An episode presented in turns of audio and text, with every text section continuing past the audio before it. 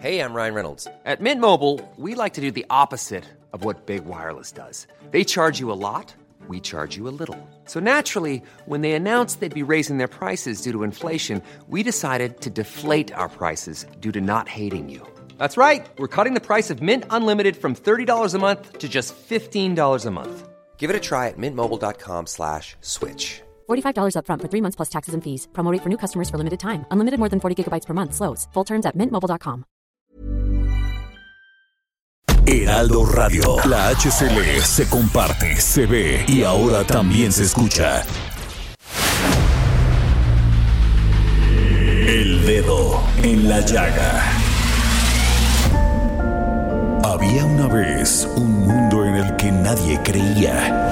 Un país de historias inexplicables. Una nación con personajes asombrosos. Santo Tomás tenía razón. Hay que ver para creer. El México increíble, las verdades que duelen, la voz de los que callan, el dedo en la llaga. Infórmate, diviértete, enójate y vuelve a empezar. El Heraldo Radio presenta El Dedo en la Llaga con Adriana Delgado. El tipo que piensa en ti a toda hora. Que cuenta segundos si tú te demoras. Y que todo el tiempo él te quiere ver. Porque ya no sabe sin ti lo que hacer. Y en el medio de la noche te llama para decir que te ama.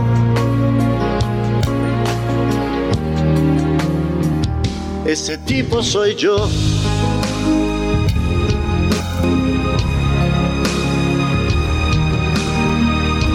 El tipo que firme te lleva del brazo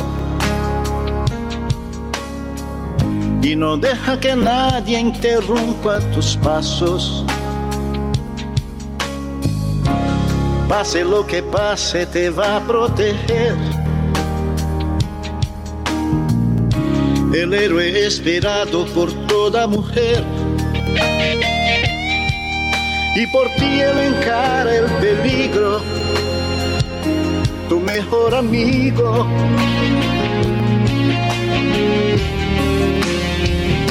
Ese tipo soy yo. Así iniciamos este dedo en la llaga de este jueves 4 de noviembre del 2021, escuchando al queridísimo, talentoso, admirado Roberto Carlos, con esta canción bellísima que se llama Este tipo soy yo.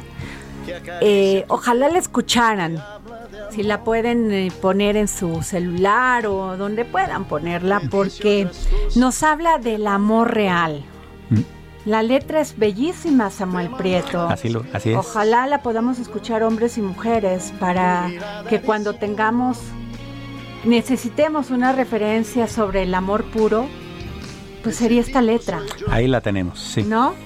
O sea, alguien que esté contigo, que te cuide, que te quiera, igual hombres o mujeres, o sea, es lo opuesto a esto que estamos viviendo con el machismo, con la violencia contra las mujeres. Ojalá los hombres la puedan escuchar porque de, habla del verdadero compañero, Así es. del verdadero compañero que está contigo en las buenas, en las malas, que se enamora, que no se no nada más por momentos, sino que ama profundamente. es correcto. De veras, por favor, este, si tienen una amiga, eh, su hermana, pásenle esta canción de Roberto Carlos. Este tipo soy yo. Y no me digan que es este eh, a favor de los hombres ni nada. O sea, es una canción de una profundidad y de un amor tan puro. De un ser humano. De un ser humano. Tienes toda la razón. Nada Así que es. ver, porque ahora ya cualquier cosa y no, tampoco. Así es. Tampoco, tampoco, ni tanto que queme al santo, bueno, en la, en la magnitud de las cosas, ¿no? Bueno, querido Samuel Prieto, bueno, ya ves, les voy a decir, esto es muy bueno. Y aquí en el dedo en la llega ya saben que nos gusta la cultura. Y más compartirla, Samuel.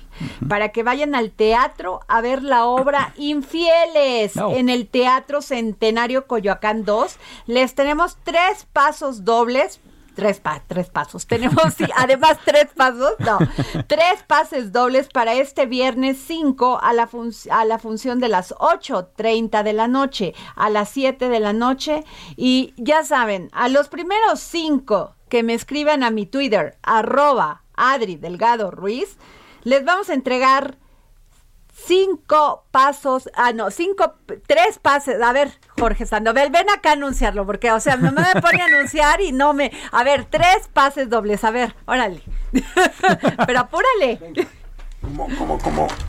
A ver, ya, ya estás aquí. Y Pues, para quienes les gusta el fútbol, tenemos tres pases dobles cortesía de la máxima casa de estudios, la UNAM, para que vayan a ver el partido Pumas contra Cruz Azul para este domingo 7 a las 5 de la tarde en el Estadio Olímpico Universitario. Ya saben, para los primeros cinco, aquí es donde viene el error, yo fui el que escribí cinco Sí, y debería no, no, no, decir pues tres. Sí, pues eso es lo y que me de todos los días y por eso las personas Sí. que nos escuchan piensan que Entonces, yo me equivoco. aterrizando, son tres no. pases para el teatro y, es- cinco para el fútbol. No, no, son tres para el fútbol también. Ah, también. Tres, A ver, ya no te entendí. A ver, vuélvelo a decir. Otra vez, tres pases dobles, tres, tres, escuchen bien, tres para que vayan al partido Pumas contra Cruz Azul para este domingo 7 a las 5 de la tarde en el Estadio Olímpico Universitario.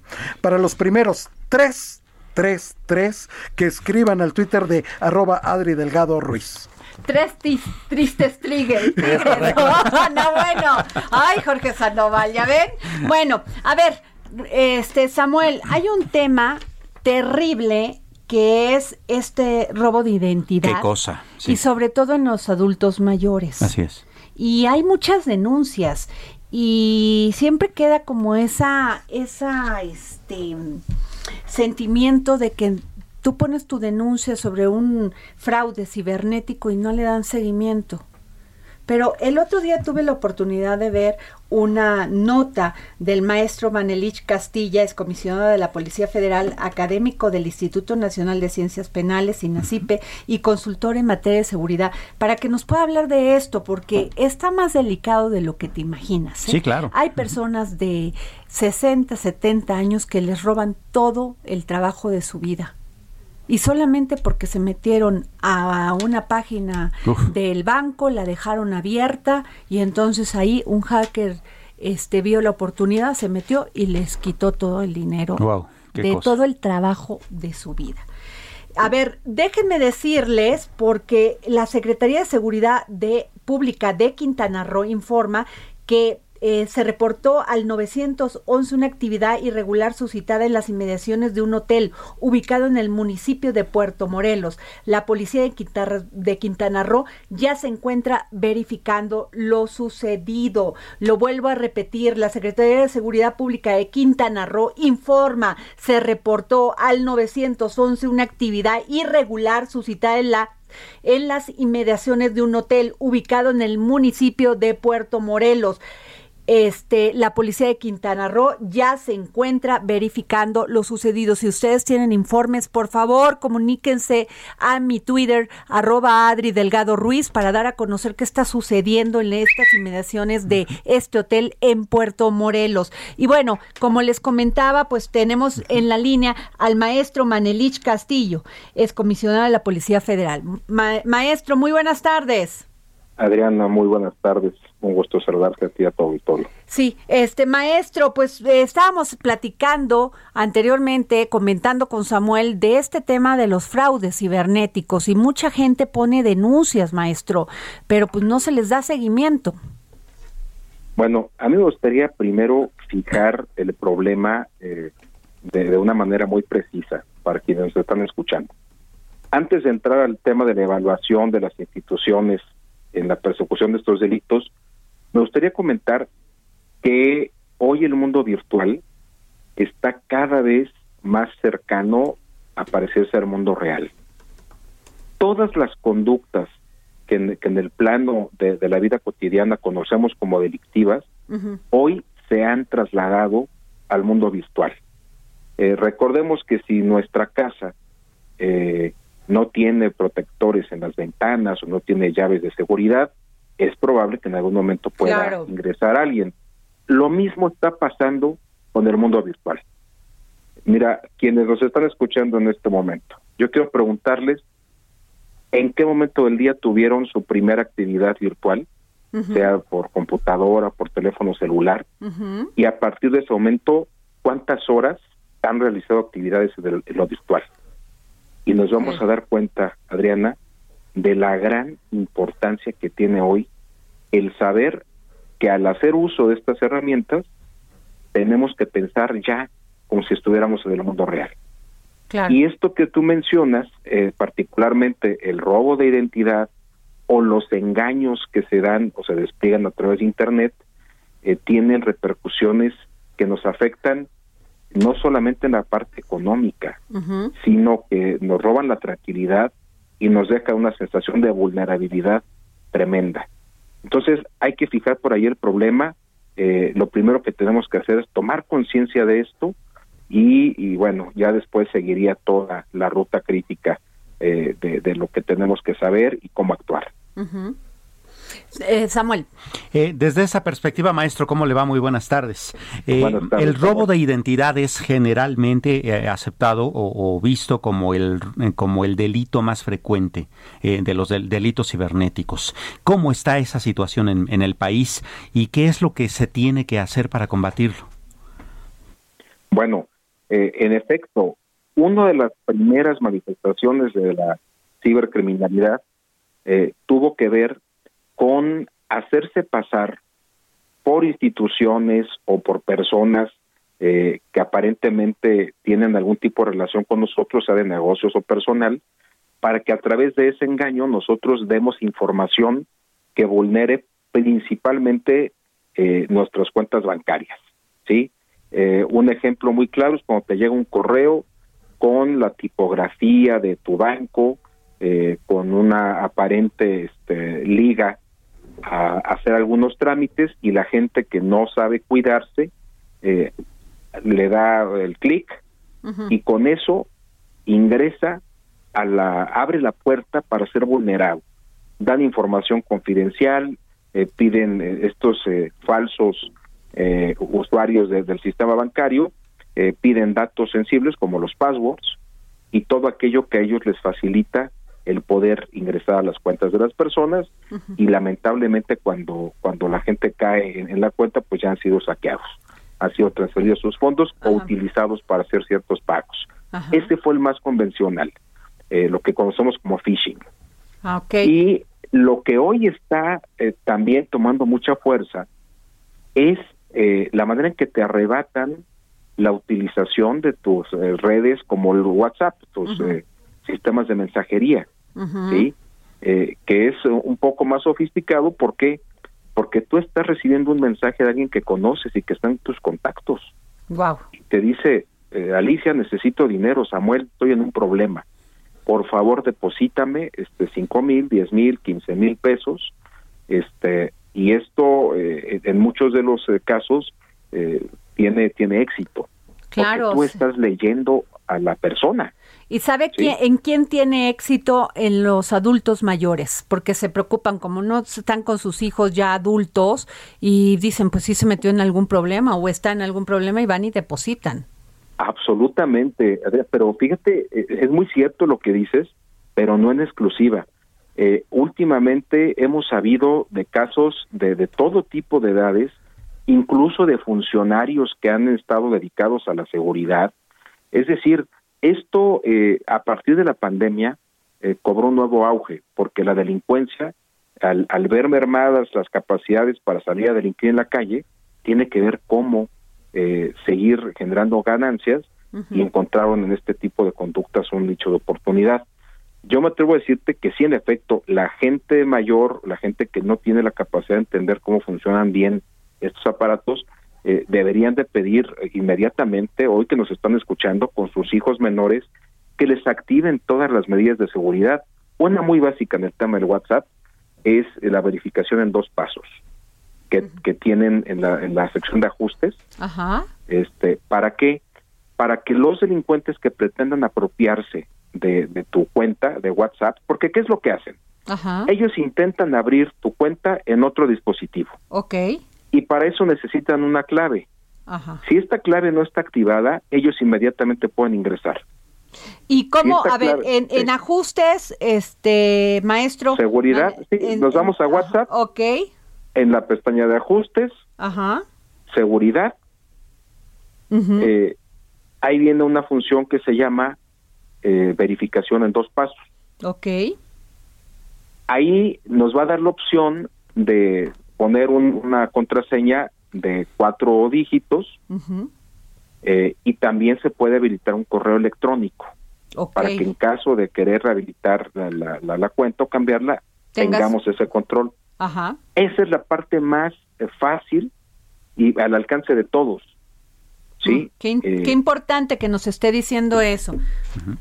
Entonces, este, tenemos, a ver, entonces entramos a, a, ajust- a este, ajuste, Ajuste. seguridad, y ahí Sí, de podemos poner un código o una clave secreta, y a- o ponemos, podemos poner también un sí, correo activar verificación en dos pasos. Así es. Ok.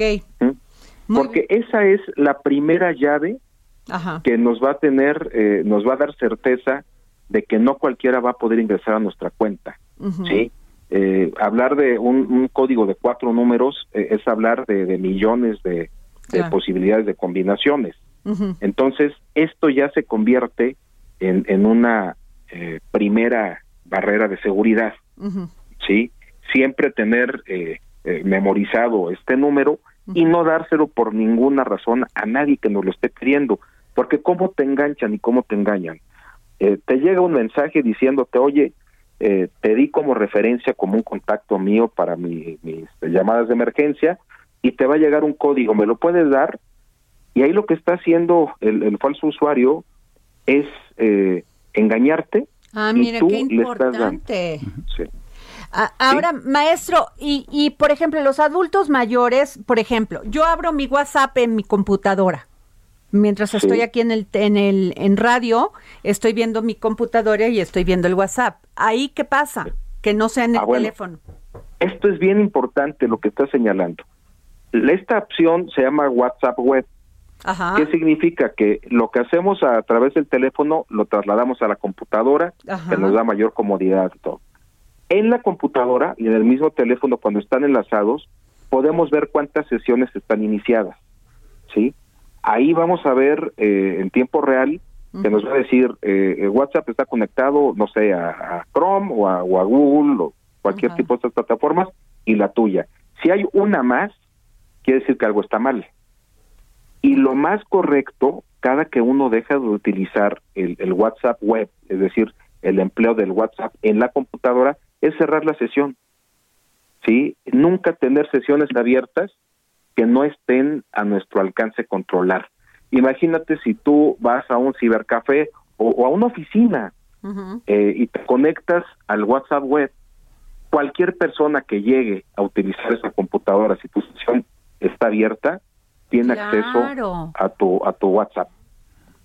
Híjole, Sí. qué delicado, tantas cosas que somos tan tan este ignorantes, o sea, creemos así que estamos en la tecnología y ni siquiera conocemos las implicaciones que tiene esto y la gravedad que tiene dejar todo expuesto.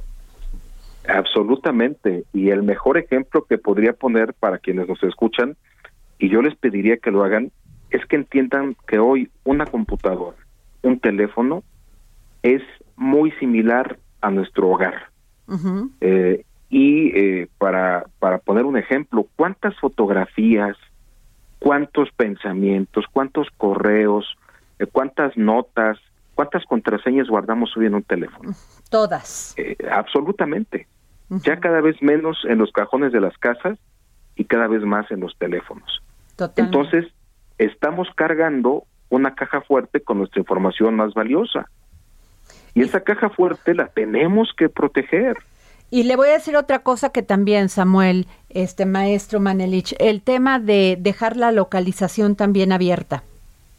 Sí. Eso puede Sí. ser también para Bueno, gente que Hay, hay sistemas que están diseñados para localizar el aparato cuando éste se extravía. ¿sí?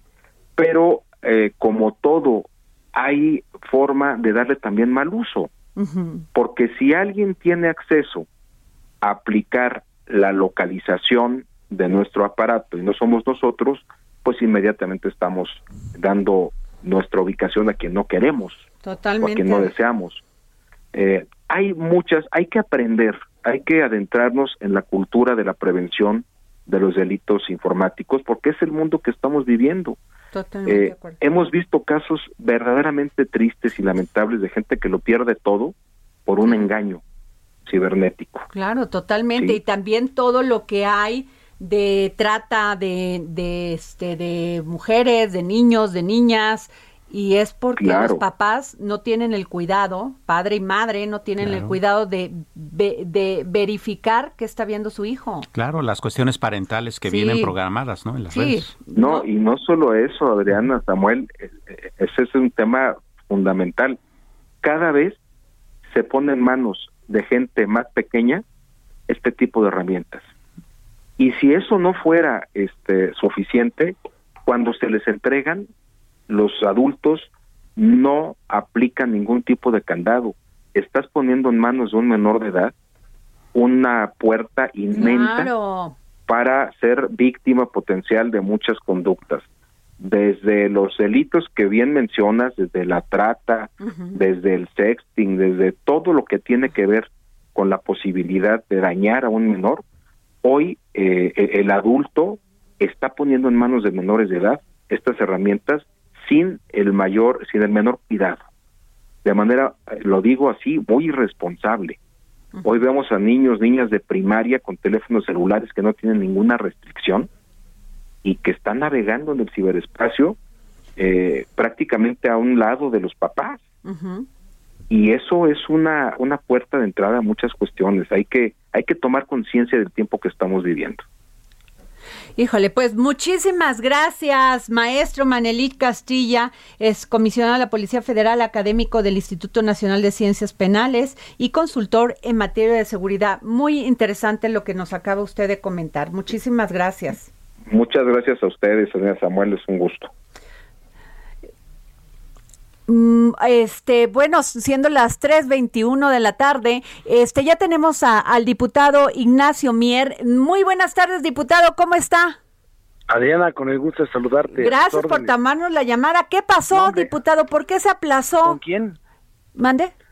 ¿Qué pasó? ¿Con quién, digo? ¿Eh? ¿Qué pasó ¿Cómo? con quién? Ah, ¿Cómo le va, diputado? Este, Hola, soy Samuel hola. Prieto y estoy con Adriana. Delgado aquí en el dedo en la llaga del Heraldo Ah, de México. no, le pasaron la llamada y no le dijeron que estaba yo hablando. ¡Qué no, pena! sí, no, no, no, ah, no, sí. ah, sí. es que se aplazó lo de la reforma. Contrarreforma. No, no se aplazó. No, no. Yo creo que ha sido ahí un asunto que se dejó llevar por un, una, es una nota de un medio, una línea gata, dicen ustedes, de Ajá. un medio de comunicación y de ahí se desató a pesar de que yo desde anoche en mi Twitter este lo aclaré y luego ha salido a decla- hacer declaraciones del presidente de la Comisión de Energía y yo insisten en lo mismo. Oiga, diputado, pero aprovechando que está usted por acá y en efecto usted aclaró que se va a discutir en este mismo periodo, eh, ¿qué, le- ¿qué opinión tiene usted o qué impresión sobre esta carta de los 40 congresistas estadounidenses que le dijeron a cuatro secretarios este, del gobierno de eh, Joseph Biden que eh, pues habría problema con, con la reforma y eso amén de lo que también dice Ken Salazar, el embajador, que estuvo en reuniones también acá con el gobierno mexicano para discutir el asunto? Yo creo que hay que tomar la última parte de lo que declaró el embajador, que hay, es necesario mayor diálogo. Yo creo que hay un desconocimiento, si lo estamos viendo ahora con relación a las fechas, cómo se genera ahí una especie de, de este, nubarrón, ¿no? Ajá. o de niebla que distorsiona las cosas, ¿no? No, la, la, hay un programa establecido. Lo que nosotros ayer discutimos en el interior de, de la coalición es que el esfuerzo legislativo no termina en la Cámara de los Diputados, porque es una reforma constitucional. Ajá. La mayoría de la gente que nos escucha no tiene este el conocimiento pleno, ¿no? De que el- una reforma a nuestra Constitución implica primero que la Cámara de Origen, en este caso la de Diputados, lo apruebe. Después se tiene que enviar la minuta. Al Senado. Una vez que lo aprueba el Senado, lo envían a los congresos de los estados y tienen que votarla 17 congresos al menos. Entonces, todo ese proceso, todo ese tiempo, nosotros estamos estimando termine el 15 de abril con un, un término que eh, se conoce como la publicación de la declaración. Se nos va a cortar la, porque viene la guillotina, pero yo sí quisiera seguir platicando con usted porque creo que es muy importante. Pues yo también. diciendo. Eh, ¿Nos puede, ¿no puede esperar en la línea? Con mucho gusto, claro que sí. Nos vamos a un corte y regresamos. Sigue a Adriana Delgado en su cuenta de Twitter arroba Adri Delgado Ruiz. Además, te invitamos a enviar tus opiniones y comentarios en texto o por mensaje de audio a través de WhatsApp al 55 2544 3334. Y si quieres escuchar El Dedo en la Llaga de El Heraldo Radio, en cualquier momento y donde quiera que te encuentres, descarga el podcast. Even when we're on a budget, we still deserve nice things. Quince is a place to scoop up stunning high-end goods for 50 to 80% less than similar brands. They have buttery soft cashmere sweaters starting at $50, luxurious Italian leather bags, and so much more. Plus, Quince only works with factories that use safe, ethical, and responsible manufacturing. Get the high-end goods you'll love without the high price tag with Quince. Go to quince.com/style for free shipping and 365-day returns. Disponible en Spotify y iTunes. Heraldo Radio. La HCL se comparte, se ve y ahora también se escucha.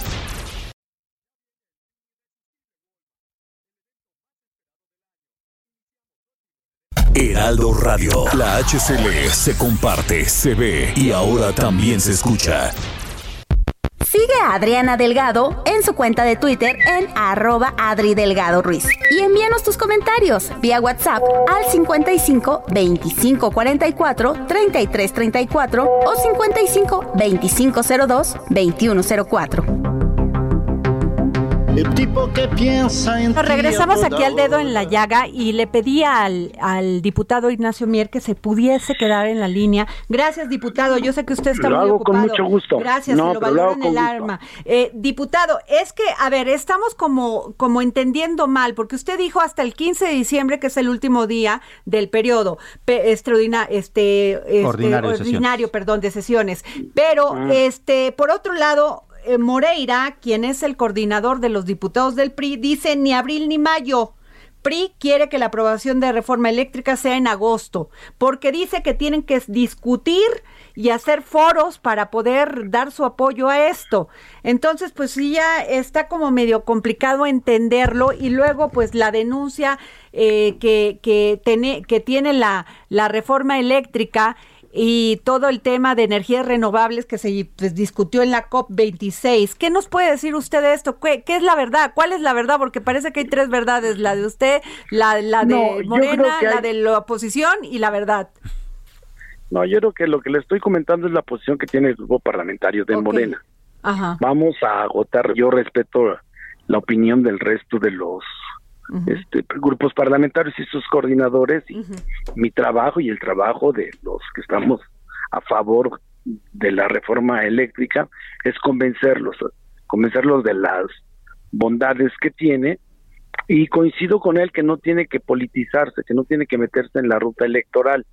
Por eso nosotros señalábamos como plazo máximo para no meternos en la interferencia y la contaminación que provoca un proceso electoral en seis estados de la República es que la declaratoria con el cual se concluye todo el proceso de reforma de la industria eléctrica concluye el 15 de abril, esto es que se apruebe en la Cámara de Diputados, que se vaya a la de senadores y que lo aprueben los al menos 17 congresos. Una vez que esté aprobada por 17 congresos estatales, entonces ya eh, se publica la declaratoria en la Cámara de Diputados y con eso concluye la reforma este, eléctrica y no nos metemos en el calendario electoral que inician las campañas en el mes de abril. Diputado, ese, ese, parece ser un problema, como bien comenta, logístico electoral. Suponiendo que la Cámara de Diputados sacara esta iniciativa eh, en este periodo, es decir, antes del 15 de diciembre,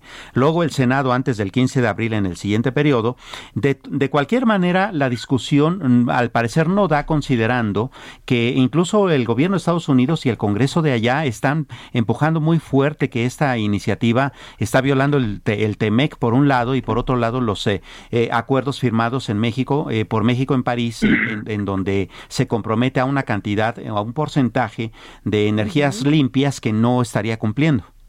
Mire, este, con, yo creo que ahí, los, con todo respeto para los congresistas, primero México es un país soberano. aceptamos este, la opinión de otro país, pero México es soberano y nuestro Congreso es un Congreso soberano. Primero. Segundo, es falso, y yo les voy a llegar la información de que estemos nosotros atentando contra algo de los este, capítulos establecidos en el Tratado de Libre Comercio. E, específicamente el, capítulo 8 del tratado habla sobre que todos los, los tres países, tanto Canadá, Estados Unidos y México, se reservaron su derecho de hacer reformas constitucionales, siempre y cuando y se refiere a otros tres capítulos, primero no se viole la libre competencia. Tercero, se respeten las inversiones este, que se hayan realizado, los contratos establecidos. Y tercero, que se combata la corrupción, que eso es fundamental, eso lo dice el, el capítulo 26 del, del Tratado de Libre Comercio. Entonces, nosotros estamos atendiendo puntualmente, conforme a la ley eso y se los vamos a, a detallar de haber duda y una comunicación respetando la soberanía y respetando los acuerdos que se tienen establecidos, en este caso el del Tratado de Libre Comercio. Segundo, es falso que la se esté generando energía limpia, incluso los propios Estados Unidos, más del 40% de su energía es eh, utilizan como combustible sus plantas generadoras el carbón en México no llega ni siquiera al 8% en comparación con aquello. Tenemos solamente tres plantas a base de carbón su funcionamiento y de ellas ocasionalmente, como fue el caso del problema que se derivó en Texas, que entró a trabajar la planta generadora de carbón. El resto son energías limpias. Lo que sucede es que parte del fraude a la ley a los mexicanos que hicieron con la reforma fue no reconocer a las energías limpias que produce la Comisión Federal de Electricidad a través de la generación de las hidroeléctricas, de la de ciclo combinado a base de gas natural y la nuclear que está en, en Veracruz, la de Laguna Verde. Entonces, México, de la, de la capacidad de producción que tiene la CFE, que son 43 mil megawatts, de esos solamente 8 mil, 9 mil son de a base de carbón. parece ser entonces, diputado, que es una cuestión de interpretación. Es decir, según, según, la, según la, el parámetro que usted nos explica, tanto la energía este, que es de ciclo combinado, que es una parte que tiene que ver con, con combustibles fósiles, y la energía nuclear, ¿se estarían considerando energías limpias? Están establecidas como energías limpias en todos los tratados. Fue aquí que en México dijeron en un transitorio que para darle paso a las inversiones y a la corrupción que se generó, este, no se consideraran limpias, salvo las renovables. Las, las renovables son el sol y el aire, y que los costos de, de producción fueran solo el, el, el, combustible que le hace funcionar. Y como el aire no cuesta y el sol tampoco cuesta, pues entonces el costo de producción es cero, cuando también eso es falso. También lo vamos a llegarles esa información porque eso atenta contra la libre competencia y de ello son muy sensibles en los Estados Unidos. Entonces, todo el fraude para esconder un negocio que se estuvo generando y le que genera un daño a nuestro país y a la economía de tuyo, Adriana, de Felipe, de todos los mexicanos, asciende cada año a 435 mil millones de pesos. ¿Por qué asciende a esa cantidad? Porque las plantas de generación que le costaron años al pueblo de México y mucho dinero están paradas y tenerlas paradas y darles mantenimiento cuesta 211 mil millones de pesos al año a todos los mexicanos que pagan impuestos. Eh, y luego tenemos que comprarle a particulares y cuestan 225 mil millones, comprarles energía que nosotros producimos igual de limpia y sobre todo esa energía que garantiza la estabilidad del sistema eléctrico mexicano. Es un negocio, yo entiendo todo el ruido que hay en torno a ella, porque es un negocio finalmente. Es un negocio que vale en México el mercado eléctrico solo por venta más de 800 mil millones de pesos. Y toda la industria de los mexicanos, más de 7.5 billones de pesos. Sí, definitivamente. Es un negocio, entonces. Eh, son todos los intereses y mi responsabilidad y la de Morena, como mexicanos, como legisladores. El mandato que tenemos con 126 millones de habitantes que tiene nuestro país es defender los intereses de los mexicanos. Que haya competencia, sí, que haya participación de capital privado, sí, pero que no se sigan cometiendo abusos a costa del pueblo de México. Pues, y si nos equivocamos, y, lo decimos nuevamente, fíjate, Adriana, y quiero aprovechar tu espacio, nuevamente por quinta ocasión, en la semana he hecho un llamado a los dueños de las empresas generadoras independientes y de autoabasto, a sus altos ejecutivos, que va, platiquen con nosotros, que acudan.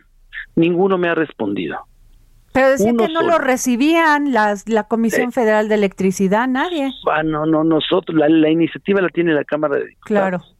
Los que vamos a votar somos nosotros. Así es. Si ellos quieren revisar sus con otra cosa, eso ya no le corresponde a la Cámara. Totalmente. Pero a nosotros es que a través de su, de su medio de comunicación, de tu programa, del Heraldo, que tiene una gran que están las puertas abiertas con usted para poder. Que vengan, a, de mañana vamos a sacar las reglas y vamos a establecer horarios Ajá. Para que vaya. Nos gusta imitar todo a los mexicanos. Hemos imitado todo. Me dice un, un, un, un, este diplomático francés, Nacho, ustedes les gusta estar a la moda, pero yo no entiendo a los mexicanos por qué para estar a la moda creen que es comprar, de vender su patrimonio y no comprar. Nosotros los franceses compramos. Ustedes los mexicanos venden su patrimonio. Y lo dicen los italianos de Enel, oigan, porque ustedes si tienen la empresa más grande del mundo, se achican, no se quitan esas, esos, bueno, porque es la corrupción de unos cuantos. Miren, no estamos en contra de la inversión extranjera privada, ni de mexicanos de inversión privada. Estamos en contra de los malos funcionarios, malos mexicanos que antepusieron sus intereses personales por el interés que debían haber cuidado, custodiado, que es el interés del pueblo de México. Claro. Por eso reitero y, muchísimas gracias. No, al contrario. Si quieren debatir, quieren ver si estamos equivocados, que nos vengan a ver y lo hacemos público como todos los debates. Pues sí. Ustedes lo saben, Adriana, cuando outsourcing nosotros lo paramos y llegamos a acuerdos directamente con los que tenían que ver en el tema. Cuando fue las Afores de la misma manera. Pues sí, ahí está usted abriendo una puerta y deben de deben de, tomarla. Así que y yo sí le quiero pedir, diputado Mier, que este que estemos en contacto y que nos diga usted porque sí es cierto, les está usted abriendo la puerta para dialogar y nadie le ha contestado si es un tema también de la de los inversionistas. ¿Por qué no quieren venir? Porque ya les dije, si estoy mintiendo es más te lo digo otra vez, ya lo te lo digo de escuchando que nos, ante la atención que pone la gente que nos escucha. Si estoy equivocado, si digo una mentira, yo pido licencia. Pido licencia como diputado. No ande diciendo eso, diputado, no, porque ya ve que luego le tomo la palabra. no, sí, si estoy equivocado, cualquiera que nos esté escuchando, que tenga un interés y que piense que estoy, yo pido licencia como diputado. Ahí les porque te lo ¿eh? digo en serio. ¿Sí? Claro que sí. Valiente su, su este, afirmación, ¿eh? Y su posición. Yo lo pongo ahí esa. Pues muchas gracias, diputado Mier. Al contrario. Muchísimas gracias por habernos tomado la llamada para el Con mucho gusto, porque es algo que, que, es por el bien de México. Claro. Y los mexicanos debemos estar enterados y si no usamos los medios de comunicación que nos ah, hacen favor de darnos Qué bueno que usted entiende esa importancia de, de los medios de comunicación, de veras se lo aplaudo. No, ahí estoy con muchísimo gusto. Gracias.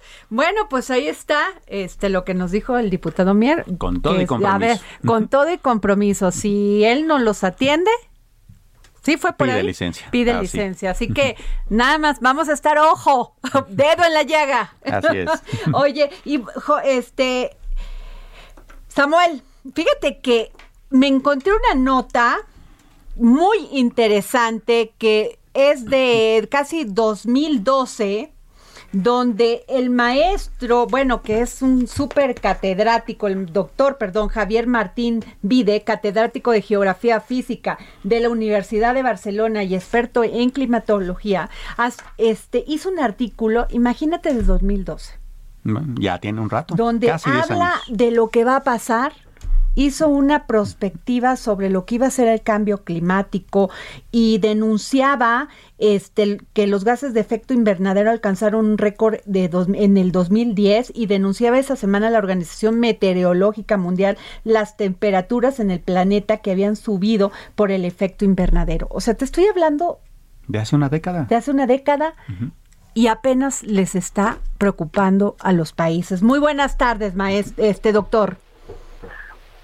Buenas tardes, Adriana. Muchísimas gracias por tomarnos la llamada para el dedo, de la para el dedo en la llaga y gracias por esperarnos, doctor. Usted, este, estoy leyendo este artículo donde usted anunciaba que pues venía un problema mayor y que nadie estaba tomando en cuenta esto. Pues bien, se ha ido confirmando esa, esa predicción porque el pasado mes de agosto se presentó el sexto informe IPCC, que es ese gran, es ese gran documento que estudia la evolución reciente del clima y también proyecta el clima hacia el futuro. Y ya nos indica que la temperatura media global del planeta en superficie, la del aire, es ya de un grado y una décima por encima del periodo de referencia que se establece en la segunda mitad del siglo XIX. Estamos, por tanto, Adriana, ya cerca del primer umbral crítico, el 1,5 grados por encima del periodo de referencia, que ya el Acuerdo de París de diciembre de 2015, de hace ya seis años, nos anunciaba como un umbral que no deberíamos sobrepasar y también nos indicaba que no podemos llegar a los dos grados de calentamiento porque eso supondría para el planeta efectos muy graves o incluso irreversibles. El Acuerdo de París, si lo resumiéramos con una sola frase, dijo, no apostaremos más por los combustibles fósiles.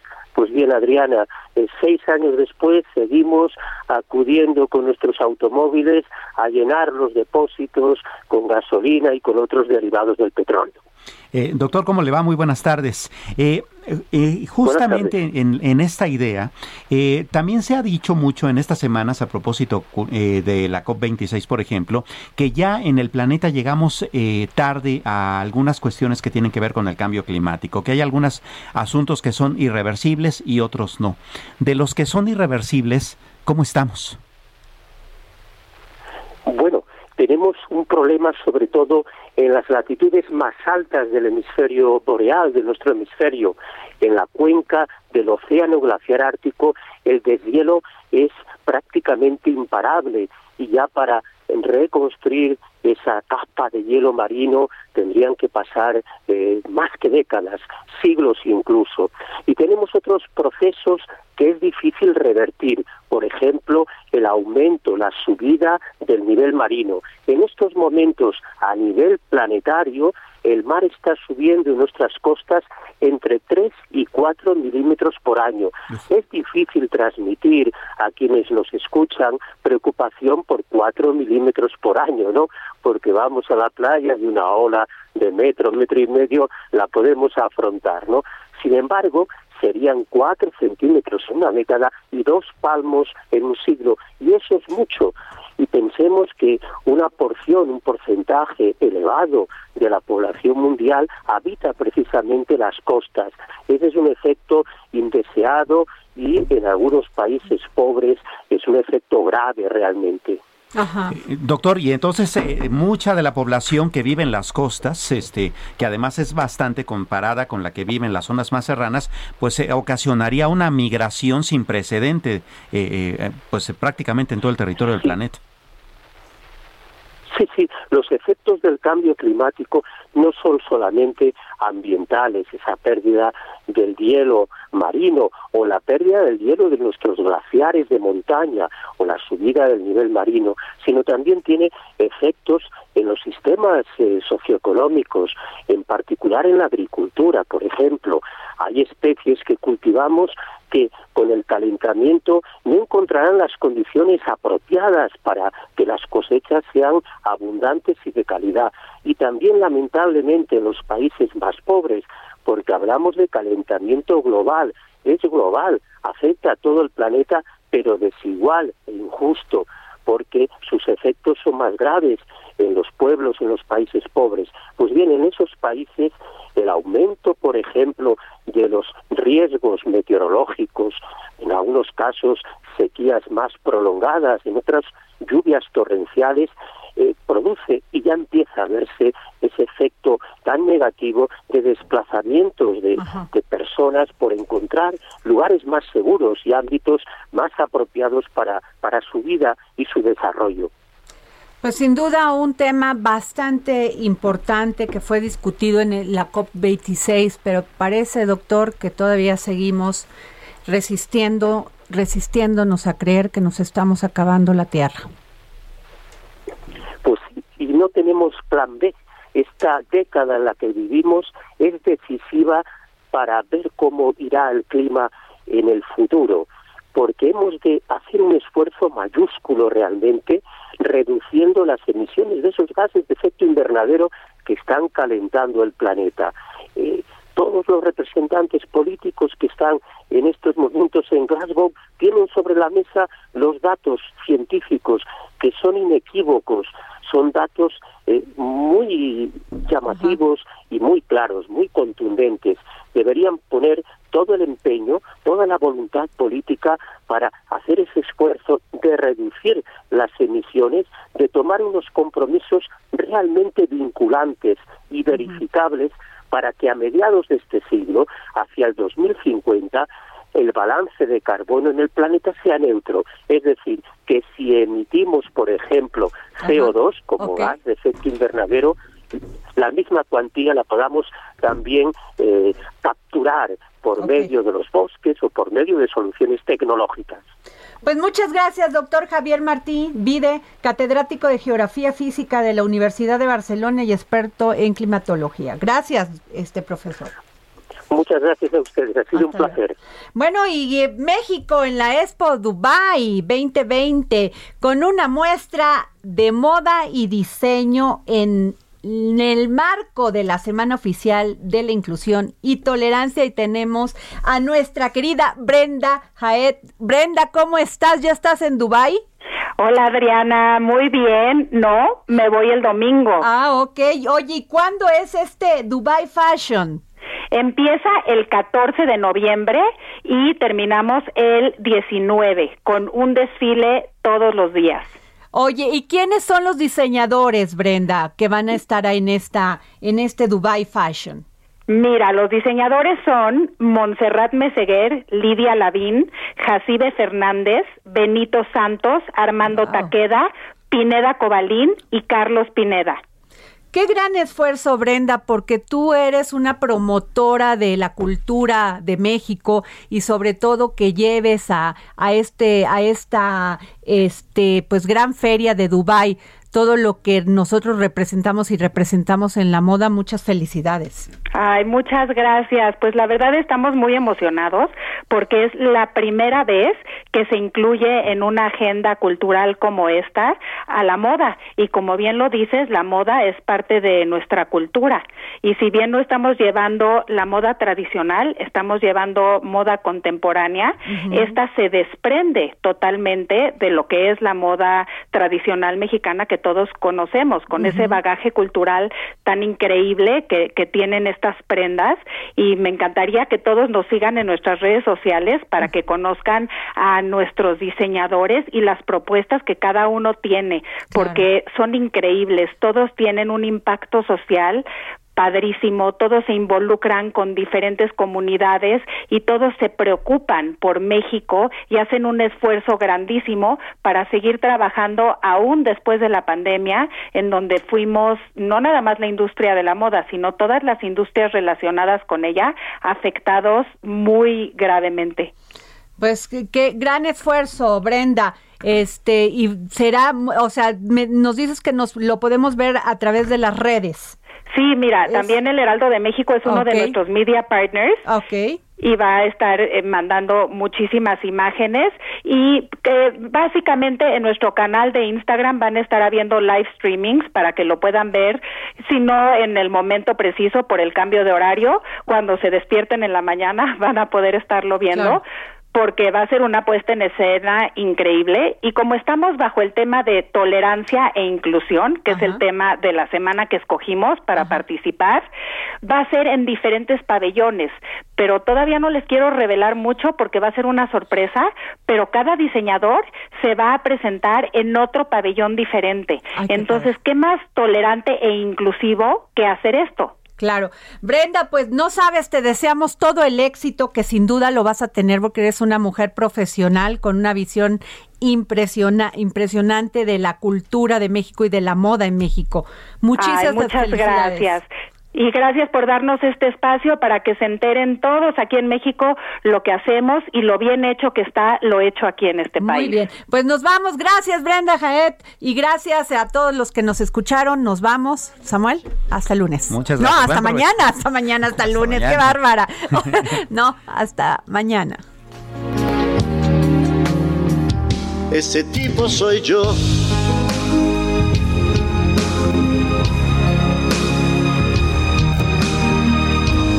tipo que firme te lleva del brazo y no deja que nada. El Heraldo Radio presentó El Dedo en la Llaga con Adriana Delgado. Heraldo Radio, la HCL se comparte, se ve y ahora también se escucha. Hey, it's Danny Pellegrino from Everything Iconic. ¿Ready to upgrade your style game without blowing your budget? Check out Quince. They've got all the good stuff shirts and polos, activewear, and fine leather goods, all at 50 to 80% less than other high end brands. And the best part? They're all about safe, ethical, and responsible manufacturing.